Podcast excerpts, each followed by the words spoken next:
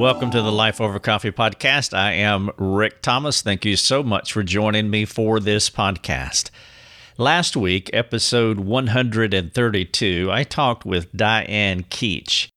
She heads a LLC called Safe Child Protection Consulting, S A F E, Child Protection Consulting. It means safety, analysis, follow up, and empower- empowerment.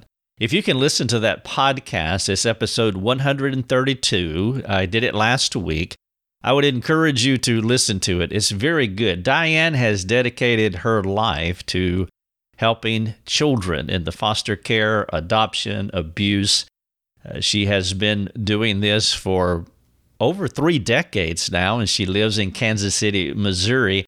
And you can get a full scoop of what we talked about last week and it will it will really encourage you. She is an encouraging person. She loves god. She is a christocentric bibliocentric individual who cares not just cares about children but she wants to help them in practical tangible ways. And she also has a passion for the local church even though she's been in the culture all of her career uh, working in the culture, working for judges, working uh, for these agencies. She's learned a lot. God has has taught her a lot, and she has an interesting story. And so I did the podcast last week, and it was so good. And after the podcast was over, we kept talking.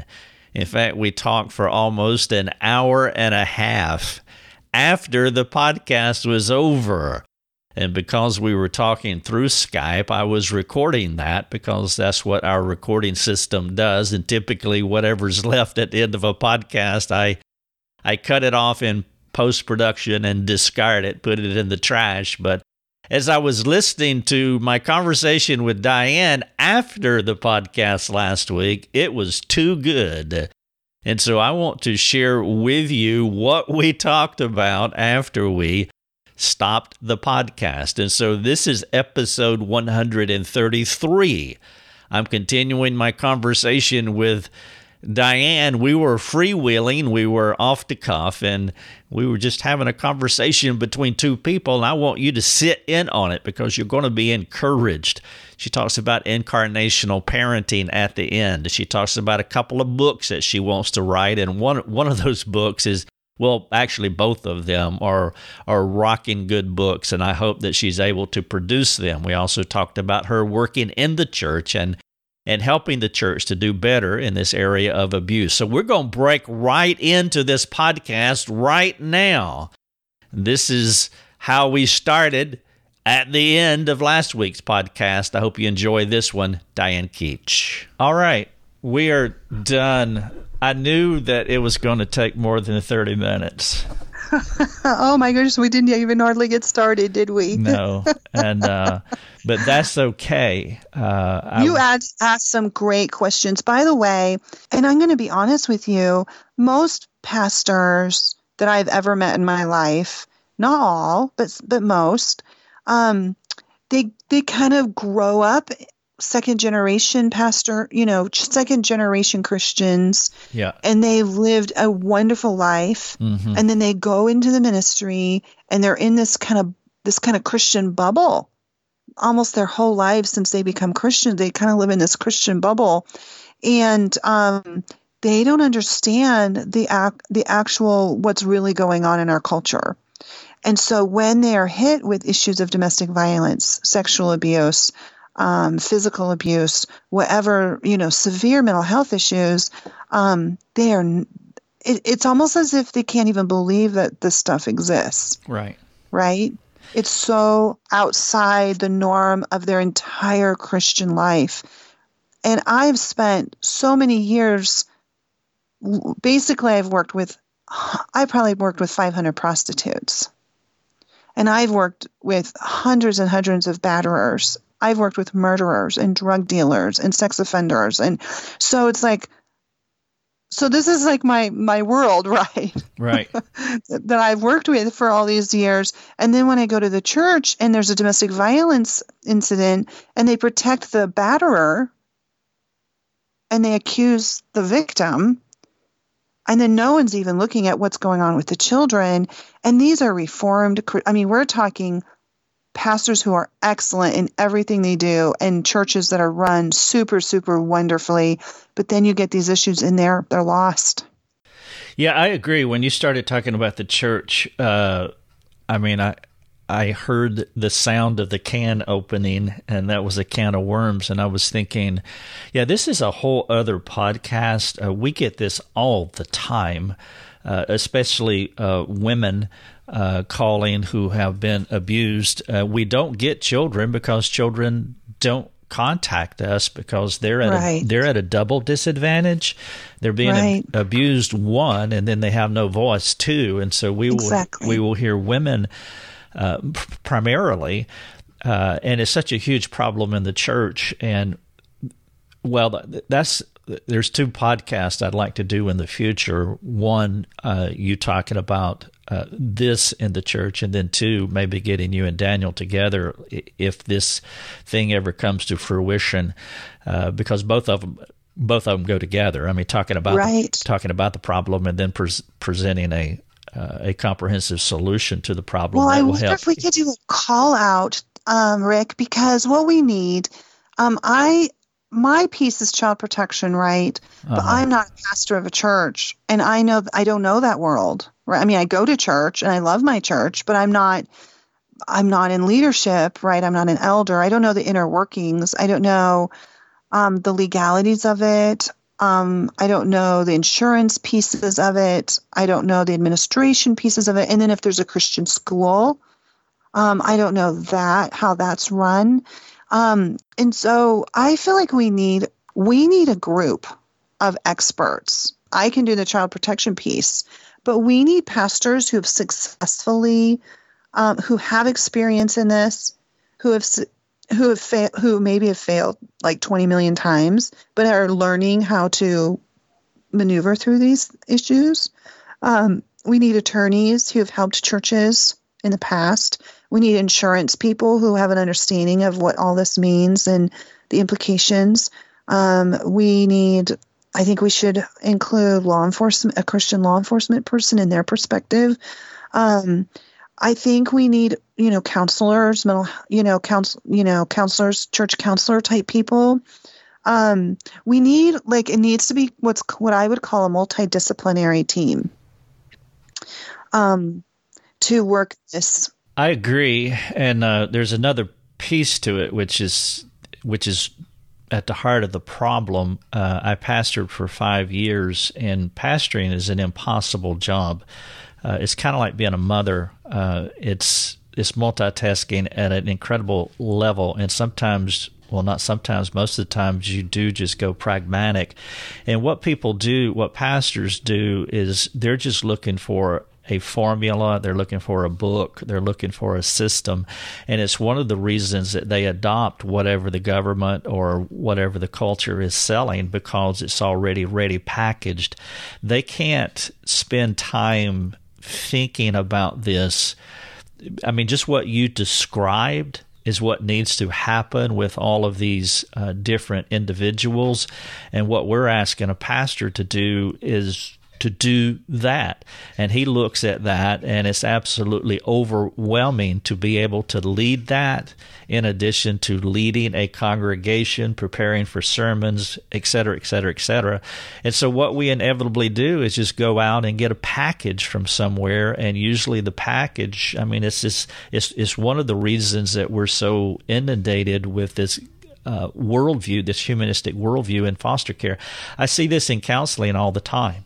Uh, when I talk to pastors about uh, building a discipleship worldview in their church, uh, what they inevitably do, they say, Oh, well, do you do counseling? Because what we want to do is farm our people out. We don't have time uh, to be able mm. to do mm. this preventative thing that you're talking about. Mm. And so when I say mm. that, you know, I'm part of a counseling ministry that trains people to do counseling, all they hear is, Oh, I can send my people to you.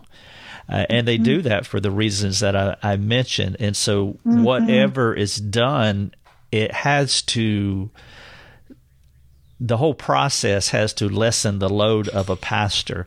And so if a reasonable, sound, biblical, intelligent community or group that you're talking about came along and said, We have the package, we can implement it.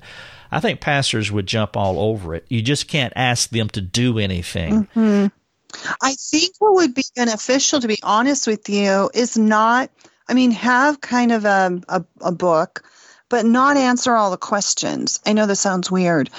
If, because what I'm hearing from you is if we just have a formula, then people will buy the book and use the formula. Exactly. But they may not go through the process. Exactly. And it's the process that brings change. At this point in the podcast, Diane tells about a church that asked her to do consulting. We left the name of the church out. They had asked me to help them consult on some domestic violence cases.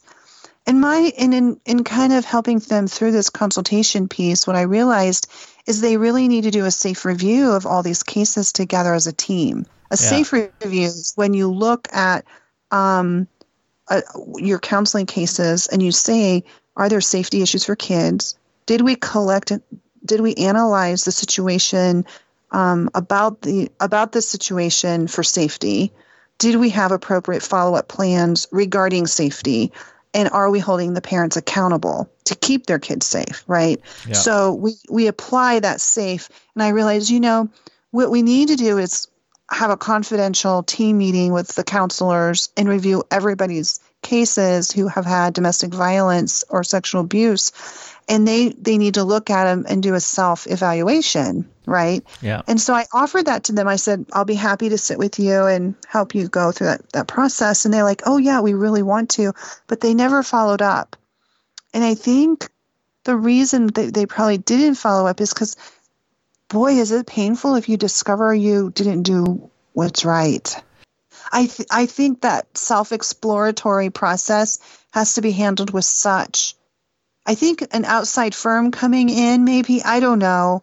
I don't know.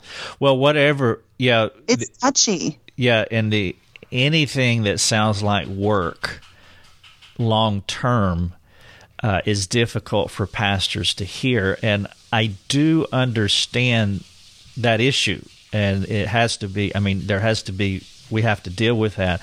But also, I wanted to speak to the codification of things. I, I agree with that totally. Uh, sometimes uh, people ask, you know, Rick, would you write a book on small group? You know, how to lead a small group? And I'm hesitant because, and I'll tell them, if I write a book on how to lead a small group, you might do what's in that book. And that would really be problematic because every small group is different. There's a pneumatic element to leading a small group, and you can't codify it. And once you codify right. it, once you package it, then everybody will do it that way, and right. and, and, that will become problematic. And so there's that issue mm-hmm. as as well. It's working in the trenches and and interacting with with the different scenarios and learning that way. There are things that you can learn from a book, but you have to be careful about the codification of of material. And so I, I totally I totally get that point. It's tough because. Uh, yep, people want a prepackaged material so they don't have to think about it. It removes the work, but then that really becomes a problem. So, you know, I just real briefly, you know, the Nassar thing that happened. Yeah um, in Michigan, and there was a, a, a really wonderful Reformed Christian lady who kind of exposed that. She's an attorney now. She had been abused by him, and the church's response to her was her name is Rebecca, I think. Yeah. Was not very good. Yeah. And I I remember thinking, Lord, you know, you've given us the gospel and you've given us everything, and it can all be derailed by one sexual abuse allegation that's not handled right. in a godly way. Yeah. Right. Yeah. It can all, I mean, we can all end up like David. I, I think about David all the time and how he handled, uh, you know, Amnon and, yeah. you know, and I think, Lord, we can all ha- have this, this civil war on our hands because we refuse to address Amnon's. Yeah. And um, does that make sense? Oh yeah, absolutely. Yeah, it's a big issue for whatever it's worth, uh, you're in a big, broad domain that it just doesn't seem possible uh, to do what you do. it seemed if you narrowed it, became more specific, specifically to the local church, and and being that bridge. Uh, Daniel's doing that uh, in a sense. Uh, he's he's a bridge between a bibliocentric view of psychology and the culture and he's having conversation and because he's intelligent in both fields uh, it makes him a bridge that most people can't talk you know at his level. We don't have really anybody uh, that has a bibliocentric view of what you do communicating to the church. And i think it's one of the reasons that the church goes out and gets a prepackaged secular kit and this is what we do for our church because there's nobody really speaking into that space. I think if you did that, uh, it's just my opinion, but I think if you did that, I, I, I, think it could be a huge work. You've got a wealth of history, a wealth of knowledge, a wealth of experience um, that's really unassailable. And when you bring a sufficiency of Scripture view into it and a practical way, a hands on practical way of instructing churches, I think it could really be phenomenal. And it is the time for it because with I think with the proliferation of social media, uh, we we hear more about uh, abuse, and so now uh, it is part of the the national conversation now, inside and outside the church, because of social media, and there needs to be a voice that stands up and uh, it's uh, an intelligent voice that speak a biblical voice that speaks into it. That's my opinion. That's good. So let me ask you about blog. I mean, you do, and I just want to con- congratulate you on the excellence of how you have run your podcasts and your blogs and your website. Oh, thank um, you. Very organized, very beautiful, very easy. Um, it is by far one of the best Christian sites that I have been on. Hmm. Um, so I want to thank you for that. I have not been blogging and I have not even come out as a Christian. Like most, maybe people know I'm a Christian. I don't know. Um, but I have not come out as a Christian well, out of the closet. To, you need to come out of that uh, closet. Uh, and the reason why I haven't is because, you know, I'm talking to media. I'm right. about to testify as an expert. And so I just don't want, in all my years in Wyandotte, I never talked about being a Christian because, on quite frankly, frankly, I work with very ultra liberal social workers. Yep.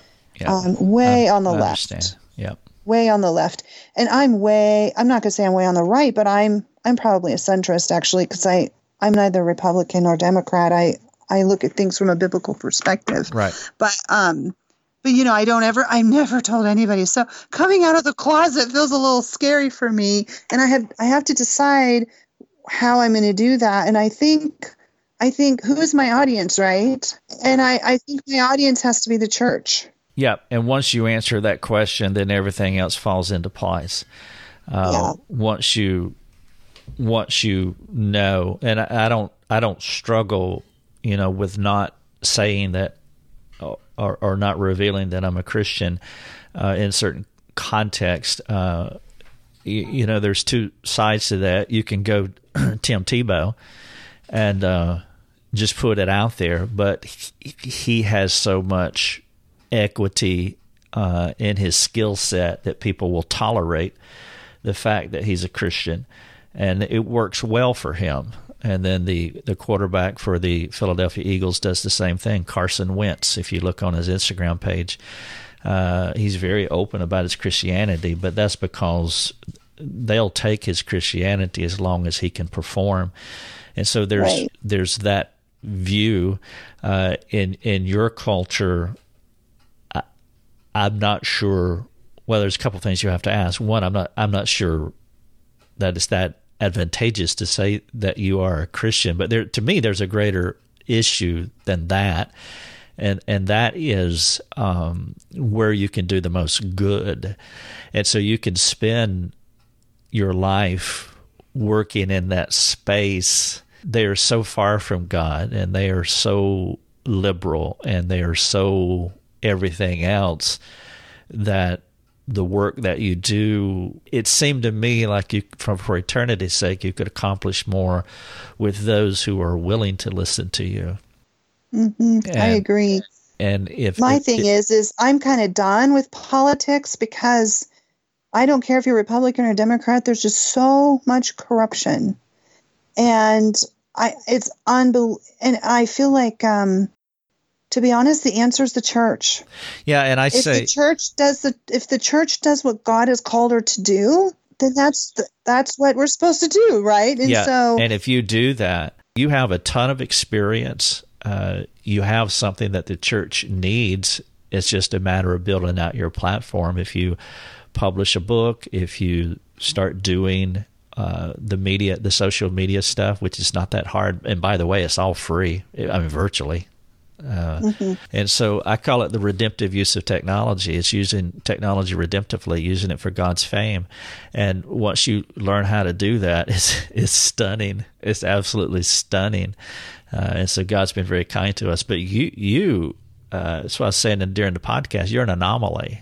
Uh, unique is overrated, but you're almost unique, and you have everything that you need uh, as far as experience and training. It's just a matter of creating your voice now. And once you create, once you start building your voice, uh, the, the church wants you.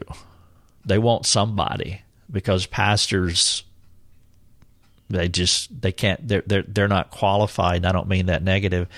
Uh, it's just not been their experience, and it looks like God has done a ton with you uh, that he has raised you up. It's just a matter of giving you focus. But once you decide that, whether it's the church or continue to do what you do, and then everything else can somewhat fall in place.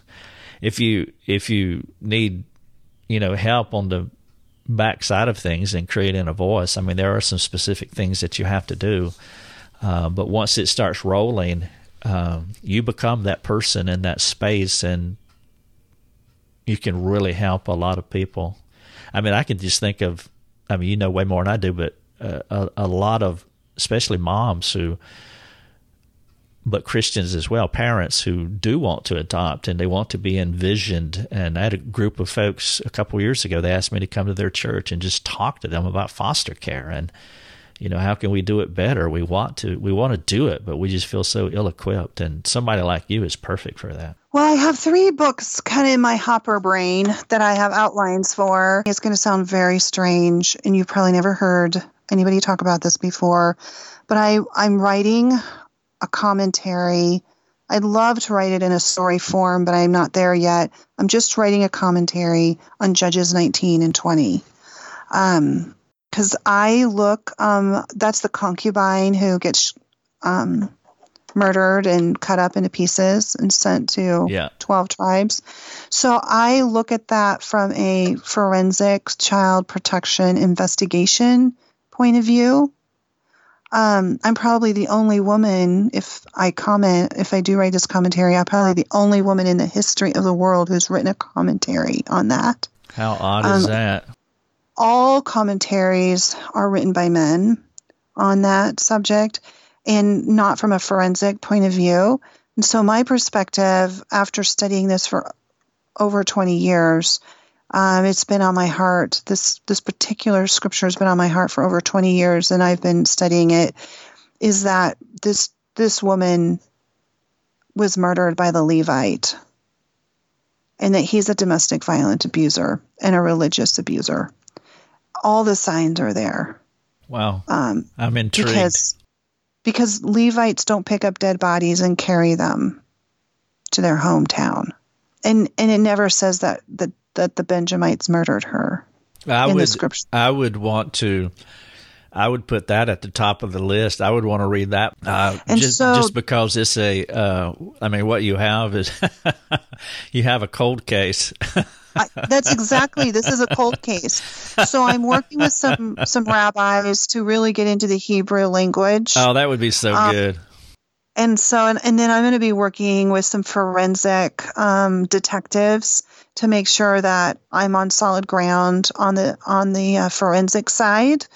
Um, and then my husband has a a THD, and he's excellent. But I'm I'm still going to talk to everybody I can, make sure that my theology is correct, because I'm not trying to read into the Bible. I'm actually trying to read the Bible. Um, sure. You know, in a way that actually looks. This is this is this is a criminal case, and it deserves to have to be investigated from a that perspective, and it's super exciting because what the Lord has taught me through these scriptures over the years is she is an unnamed, unknown, unwanted concubine, sold by her dad not once but twice for for parties, right? Yeah. Um, left to be raped, probably abused before then, and then and then her body is desecrated, right?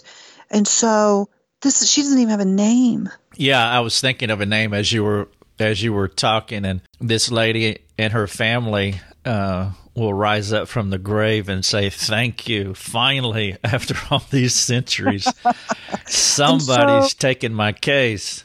But you know, I used to rage against God on this. I mean, because I, I read the Bible through every single year of my life. And so every year I'd get to this and I'd have like this angry discussion with the Lord. Lord, why? Why? How can this? And this is so mean. And uh, how can da da da? And I just, you know, I'd have all these questions with for the Lord, and He's so kind. Um, and so, and so He started to teach me. Well, look, look at, look at His justice for this girl. An entire, an almost an entire tribe was wiped out because of her, for her mm-hmm. sake. Mm-hmm. We're talking like, like I think like eighty thousand men died. That's the worth of one unnamed concubine. Yep, I put that at the top of the list if I get a vote. Okay. Because I was a reactive attachment disordered child, I'm uh, one of the rare people who recovered from that diagnosis. Um, only only Christians can recover from reactive attachment disorder because your conscience is seared from from very young age. And so I want to I want to actually reform that conversation. I don't like reactive attachment disorder in the DSM-5. I think they do a great job of describing. They don't do a good job of explaining why or how anyone could ever be healed. Right. Um, and what I want to talk about is a, I believe the scripture defines those children as radically exposed children. And the answer is the covering of God. And the key to parenting that child is incarnational parenting. And so, um, because in the end, we're all radically exposed children and God adopts us. Right. And then after he adopts us, we rebel against him still and run away. And he has to keep drawing us back, right? right. And how does he do that? He does that by becoming one of us. Right. And dying on the cross and then giving us his spirit. It's all incarnational. It's all it's an incarnational approach to parenting for those who've been traumatized by um, abuse neglect. And so um, I'm actually working with my mother on this because she can tell her side of the story of what it was re- what it was like to raise a really bad child who lies and steals and you know does all those bad things continually. Um, what her experience was like, and then i I'm going to tell my experience and then I actually raised five stepchildren. I like the sound of music. I married a widower with five kids. And so I raised five stepchildren who also were not bonded to me. So wait a minute, uh, is that a true story? What did you just mm-hmm. say? Okay. Yeah, uh, my husband um, lost his wife in 1989, and I moved to Kansas City in 1990 and became his nanny and married him. And I um, inherited five children in one day. And these children were not bonded to me, of course, right? And so that's a whole nother. So, incarnational parenting for kids who have been traumatized by loss and grief and all that stuff is really how God parents us. Yeah, I think you need to get out of the secular world and get into the church. You, have a lot to say. You have been listening to Life Over Coffee with Rick Thomas. If you have a question for Rick, you can let him know by sending him a note through his website, rickthomas.net. That's rickthomas.net. Thanks for listening. Enjoy your coffee.